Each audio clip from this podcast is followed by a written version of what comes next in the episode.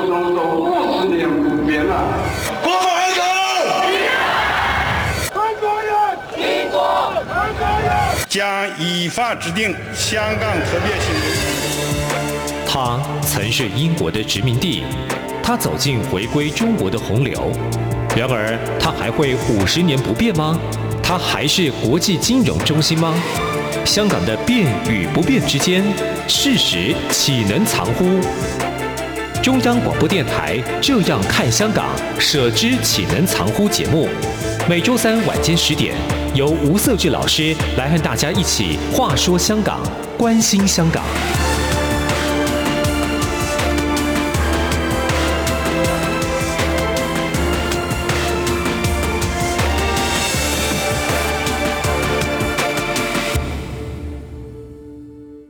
各位听众，大家好，这里是中央广播电台台湾之音，你所收听的节目是“舍之岂能藏乎”，我是节目主持人吴瑟智，欢迎您的收听。最近台湾内部非常热议的议题就是公投案。我想四项公投，无论你的立场是什么，或者是对于公投各个项目的一个想法是什么，公投似乎是我们在看待台湾的一个民主发展过程当中。是一个非常重要面向，公投无非是让民众能够获得更多的一个参政权的机会，哈，然后决定公共事务的方向，透过公投的方式去补足政府推动政策当中的一些缺漏或者是不足，甚至一些瑕疵，哈。从公投的角度，或者是从世界各国哈，在思考公投的一个发展的过程当中，公投象征的是一个民主政治。非常重要的一个工具或者是路径哈。今天呢，再度邀请暨南大学兼任助理教授，同时他也是台联政策部主任陈嘉玲陈博士。陈博士你好，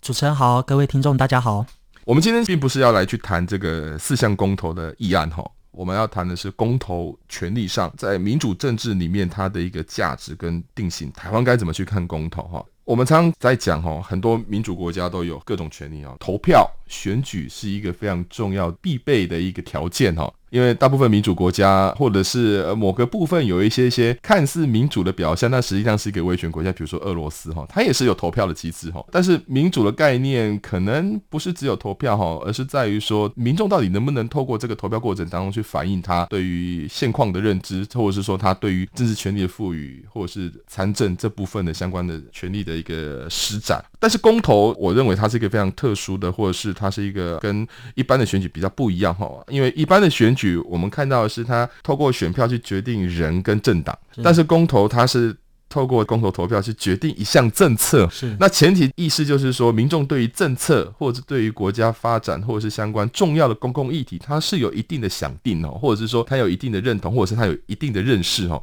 他透过这个公投去表述他对于某些政策上的意见。而且这个公投结果不是只是一个民意调查，对于公共事务或公共权利，它有一定的一个约束力哈，或者是说强制力哈，它的结果。所以呢，公投其实在某一些部分的民主国家没有那么的常常被使用哈。最有趣，我们来看最近的日本哈，日本还没有举办过一个全国性的公投哈，这个是非常有趣的哦。你有人说日本是个民主国家哈，再来是美国跟英国对公投这个样的项目在落实到全国性的相关议题哈，其实也是呃少之又少，美国更多的公共议题其实都在国内是被热议啊，比如说枪支的泛滥等等哈，但是这些都还不会是他们在实行全国性。但是回到台湾，台湾在过去这几年以来，公投似乎是常常被使用的一个工具哦。那这个是一个民主化的发展吗？这是象征一个民主政治吗？嘉玲怎么看？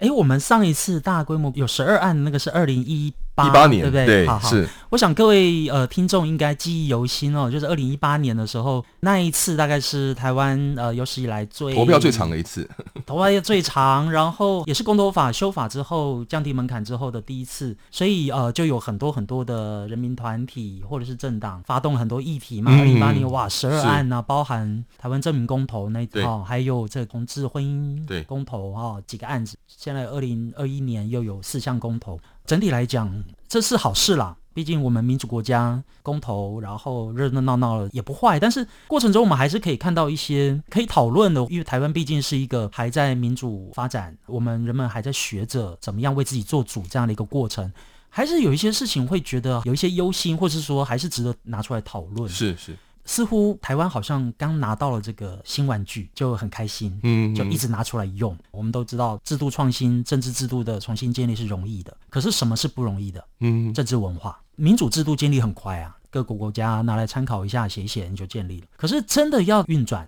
民主如何运转起来？它的驱动力毕竟还是民主文化，嗯，公民素养。这个事情如果当它的发展，不一致，就是说，呃，我们的制度创新很快，嗯哼，我们的制度很先进，可是我们的公民社会、公民能力、公民素养、民主文化有跟上吗？这是我觉得大家可以思考。比如说，我们在课堂上常常跟同学讲，民主就人民做主嘛。问题是，你为什么有能力替自己做主？因为我觉得我有理性思辨的能力，我有为自己着想的能力，而且我也懂得为别人着想。我们应该都有能力把个人的利益融入集体之中去考量。嗯，对不对？民主就是这么回事嘛。嗯嗯嗯，衡量来衡量去，我觉得嗯，好像这个方案比较好。我做了表述，我做了立场的陈述，民主就是这么一回事嘛。在这个过程中，我就跟同学讲说，知情讨论就是资讯充分的情况之下，哎，我知道了，我了解内情，我经过阅读，这个叫理性思辨嘛。然后我做出了我觉得对于我个人利益及集体利益最佳的方案，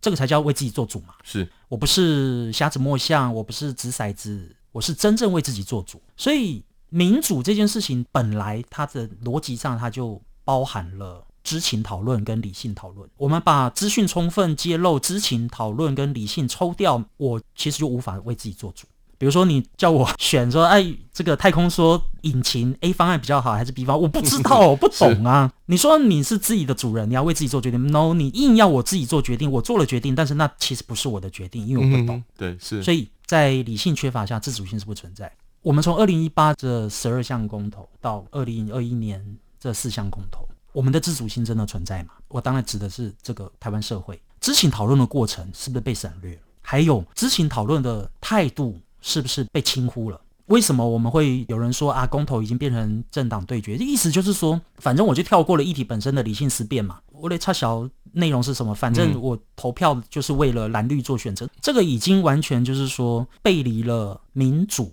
人民、公民自觉的基本内涵。嗯哼哼哼。所以我才会有一个想法，就是有一个感觉，就是台湾社会刚拿到了这个新玩具，可是其实并不会用。你不能拿到一个铁锤，拿铁锤拿来刷牙，因为不是这样嘛。是东西不是这样用的。这是我对于这次四项公投我最主要的想法。对，那当然进到议题里面，当然很多议题的辩论、公论论述，我觉得都可以谈，这没有问题。嗯，可是可能更根本的就是台湾社会到底怎么面对公投这个？我们现在谈的公投是这个政策公投嘛？对，壮志复决嘛。所以公投它基本上其实就是立法权呐、啊。对，立法权真的塞给你，你会用吗？是，我觉得这是我们台湾社会现在真的自己要思考的。我觉得这个非常重要哈，因为第一个，我们一般来讲，在我们的国家体制里面啊，行政立法该有的一个权限或者是立法的功能，在立法院、国家议会，透过不管是法案的推动过程，它有既定的流程、三读等等这些，甚至它中间也需要很多公听会相关的一个辩论的场合。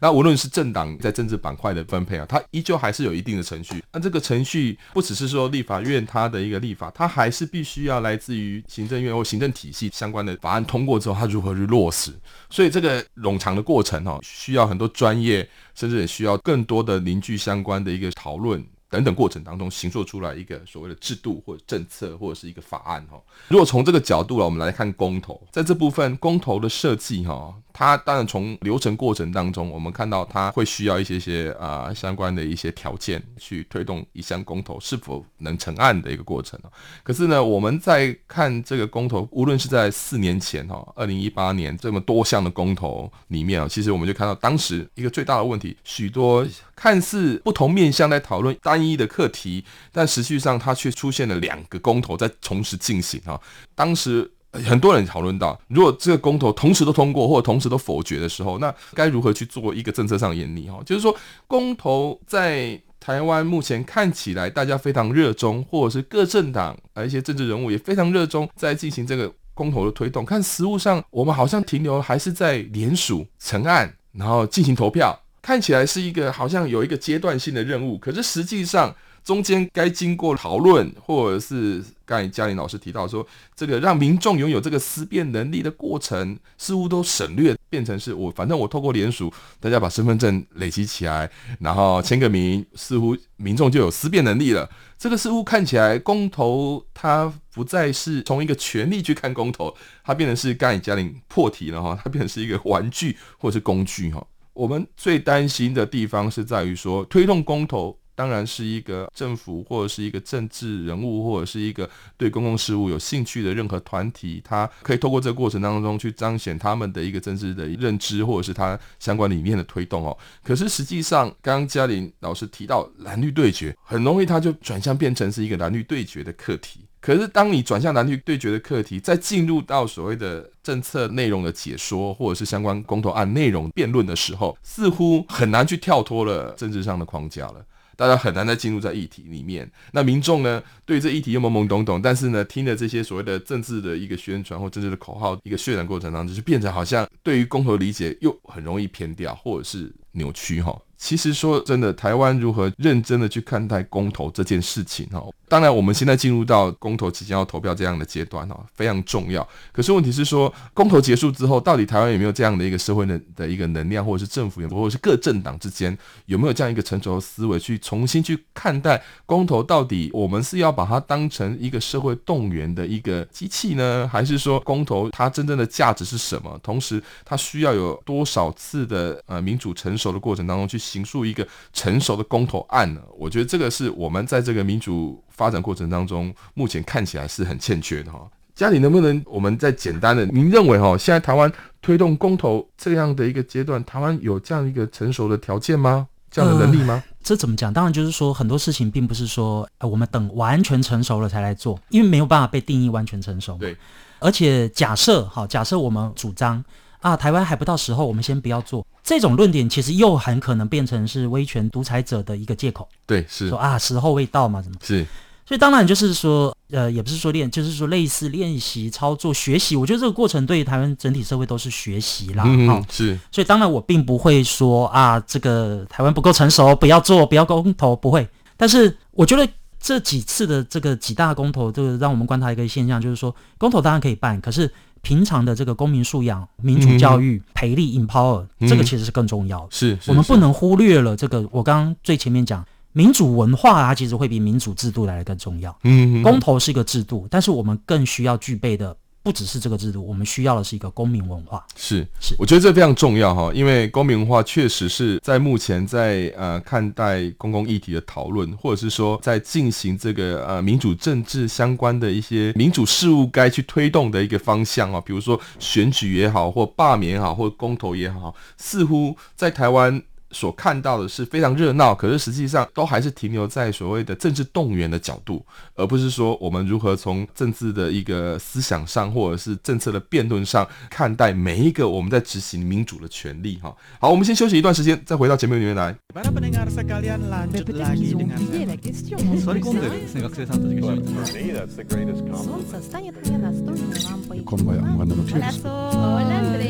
无论你在世界哪个尽头，请你跟我这样做。Turn on your radio，阳光 RTI，Worldwide，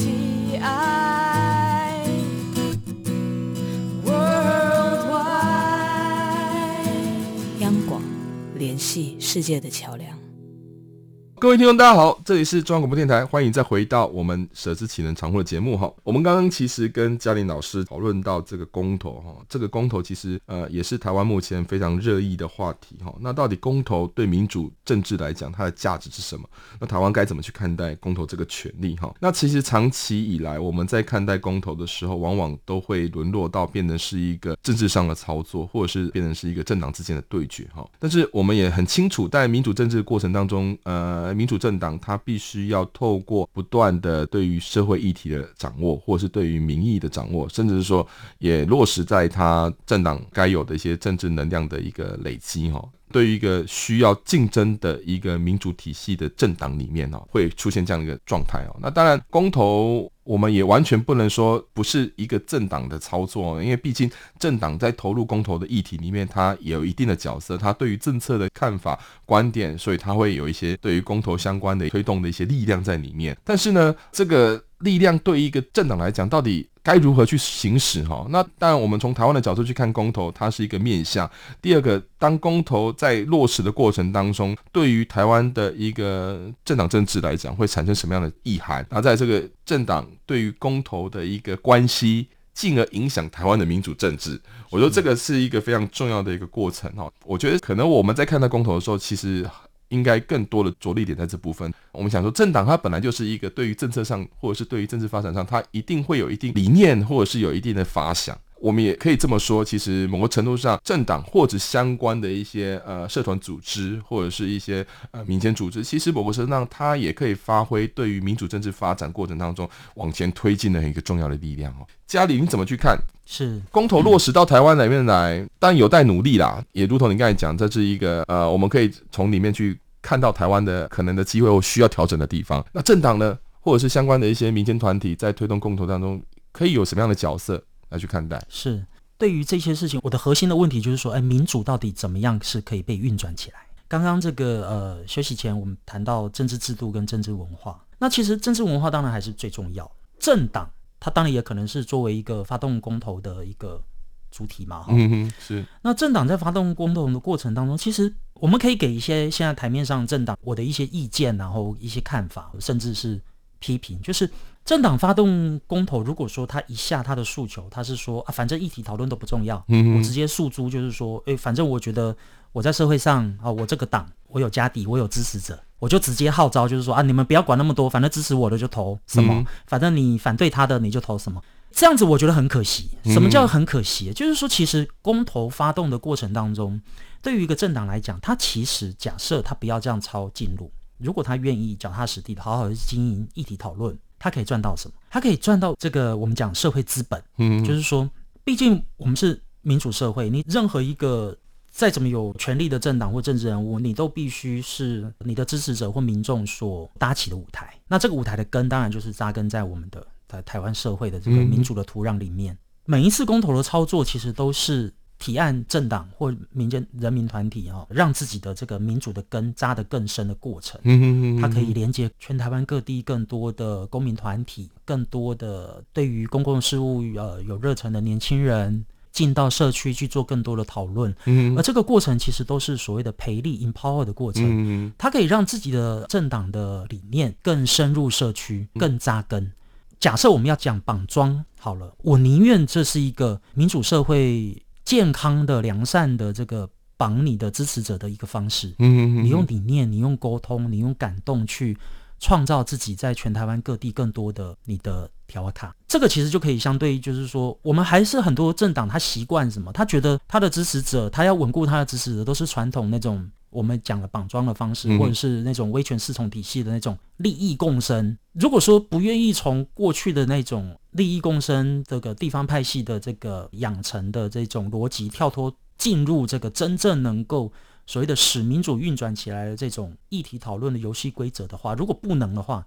其实这样的政党是没有前途的，因为毕竟台湾已经越来越不一样了。对，台湾已经从过去那样子的一个。党国体制已经转型，虽然我们还在转，还没有转完，但是越转会越是民主国家。虽然我们都看到公投有很多问题，甚至称为乱象，但是总归大方向，我们绝对是从党国体制转向民主国家的发展，这是大趋势。但是这个大趋势里面，如果这些台面上的政党还看不懂，那我就觉得很可惜。确实哦。我觉得嘉玲刚才提到一个，我觉得非常重要，因为我们一直在思考说，到底公投的一个内容，因为我们上半段节目其实谈了蛮多对于公投在民主政治里面的价值该如何去行塑哈。那慢慢的，我们也提到，就是说，刚才嘉玲提到，就是说，这个推动公投的，不管任何是政党，或者是一些民间团体，或者是一些公民团体哦，这个公投的推动过程当中，呃，有一定的理念的目标，但是呢，它这个理念的目标过程当中，它如何去让呃民众能够取得对于这个组织，或者是对于这个理念的一个这个连接，或者是粘着度哈？那这个粘着度在。一个政党竞争过程当中，当然它会是一个非常重要的一个面向哦，因为透过这些不断的一个理念的一个形成，或者是各地的相关的一些团体的认同，进入到社区，进入到地方，进入到这个所谓民众等等哈，会形塑这一个非常重要的一个政治力量。那当然，这个政治力量过程当中，对政党来讲，会是一个可以永续发展的一个过程。它其实就是它搭建一个正向的社会资本。对，没错，没错。那这其实是一个。就是说，如果政党真的有心要长久永续经营的话，它可以，就是我刚刚讲，就是舍弃过去的那种负向社会资本那种这个叫做 NP 体系的这种利益结构，然后转向这种比较是正向社会资本的这样民主讨论、人际网络的社会结构。是。那如果说它这个全国性的政党，它衔接的社会结构是这种正向的人际网络的议题讨论，其实这个才是真正的强大自己政党的比较永续的路了。是因为我们哈目前看到，其实在这个公投的运作过程当中，还是很多都还是从所谓的比较传统的政党在经营地方或者是经营政治动员的模式来去推动。就是跟我比较好，我们利益相关，那反正我们做决定，我们就是一起。但是那个一起不是议题本身，而是因为我们利益相关。然后是现在很多他们的这个游戏规则还是这种思维。所以我觉得。到底我们的公投如何？当然，这个还是需要有很多，比如说各个政党，或者是说呃社会团体有啊这个所谓的自省的能力，或者是呃自我提升这个对于公投的认知，或者是如何去认定定位自己在这个所谓的民主发展过程当中自己的一个呃角色也好，或者是如何累积自己的一个政治能量也好。但是这个过程好像还是需要一个比较成熟的一个公民社会。或者是比较成熟一个民主的一个深化的过程，就是可以可以这么说。是，当然就是说，我们其实就在谈什么，到底什么是民主嘛？民主怎么运转起来？我们刚刚呃跟主持人聊了这个政党啊，我们对于政党的期许，就是说政党要怎么样去玩公投这个东西，我们比较期待。但是真正的主体其实还是我们人民。对，是。所以就算不管这些政党台面上政党，他要怎么样的不长进，那就算了。但是我们身为台湾人，我们自诩民主的台湾，我们是人民做主，我们自己要有自己的这个主体性。那其实我会觉得，从人民的角度来看，台湾社会应该要很清楚的认知到，说这确实真的是我们做主的时代已经来了。嗯嗯嗯。当攸关这个重大共同国家利益、社会利益的抉择，真的交到我们手中的时候，我们能不能为自己及为自己的子孙做出负责任而且正确的决定？我觉得，与其期待这些台面上的政党有什么样突然今天的这个，他们好像的突然觉醒了，有一些比较好。与其期待他们，不如我们自己。台湾社会其实应该要自己开始学着扮演自己的主人。那像这几年，其实我在社区啊比较基层的社会里面，其实我也是有看到一些所谓的民主社会发展的一些正面的一些现象，一些现象。比如说，尤其这几年，因为民进党政府开始推所谓的地方创生嘛，嗯，它其实就有很多的公共资源投注在这些社区里面，嗯，那很多的社区组织就会获得了一些益助，嗯，去推动一些他们觉得自己想推动的社区议题，嗯，这当然也是民主，这也当然也是为自己做主啊。对，民主不是只有投票，不是只有选举，也不是只有公投，更重要的是这种基层的这个微观层次的日常生活中的公共参与。比如说，像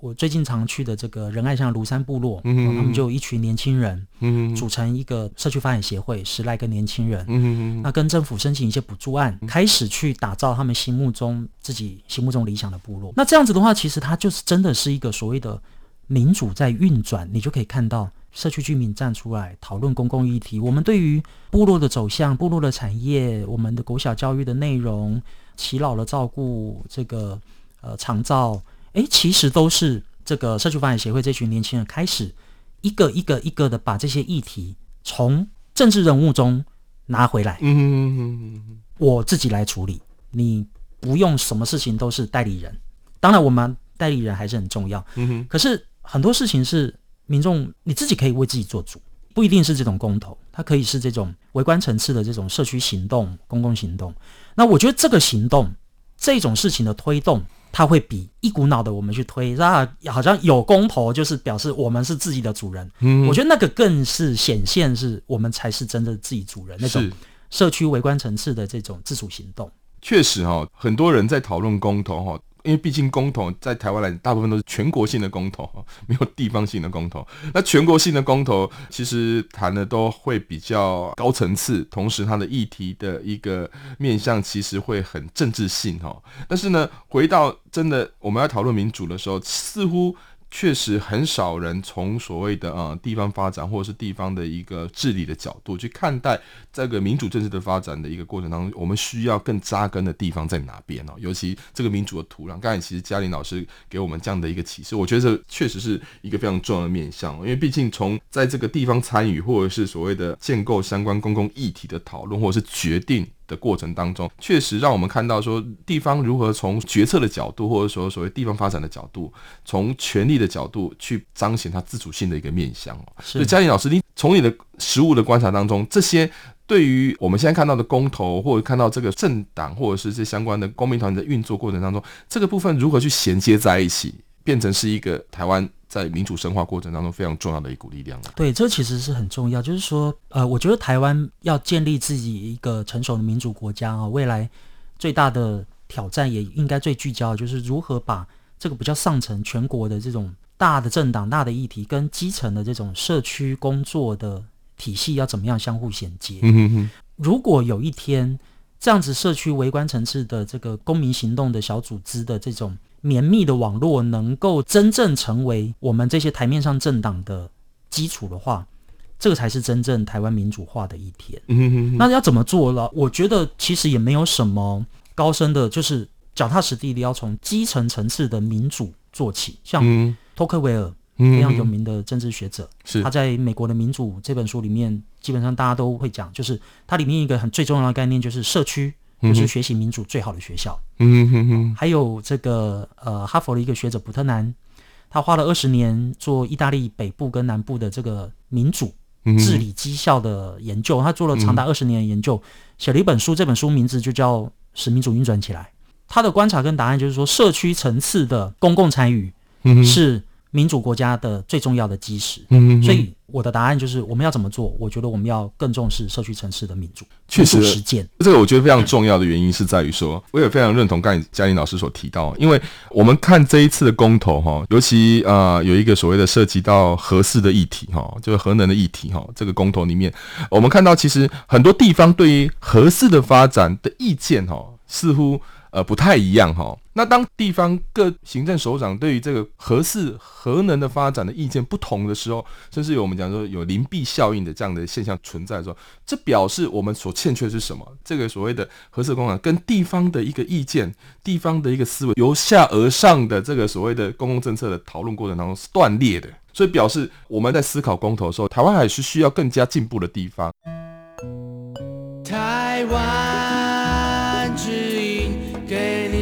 有 feel 的声音，中央广播电台。RTI，中央广播电台。RTI。我们今天时间非常有限，感谢陈老师来到我们节目里来。好，谢谢主持人。好，如果有任何意见，欢迎写信到北安路五十五号，或是 email 给我，email 是 scw 一九八零 gmail.com。我是吴哲志，我们下周三同一时间空中相见，再见。有人形容二零二零年是台湾的 Parkes 元年，使用手机可随时随地收听的形式，滋养了听觉，丰富了视野。而你也加入了 Parkes 的行列了吗？央广新闻部制播的众多精彩节目，陆续在各大 Parkes 平台上架，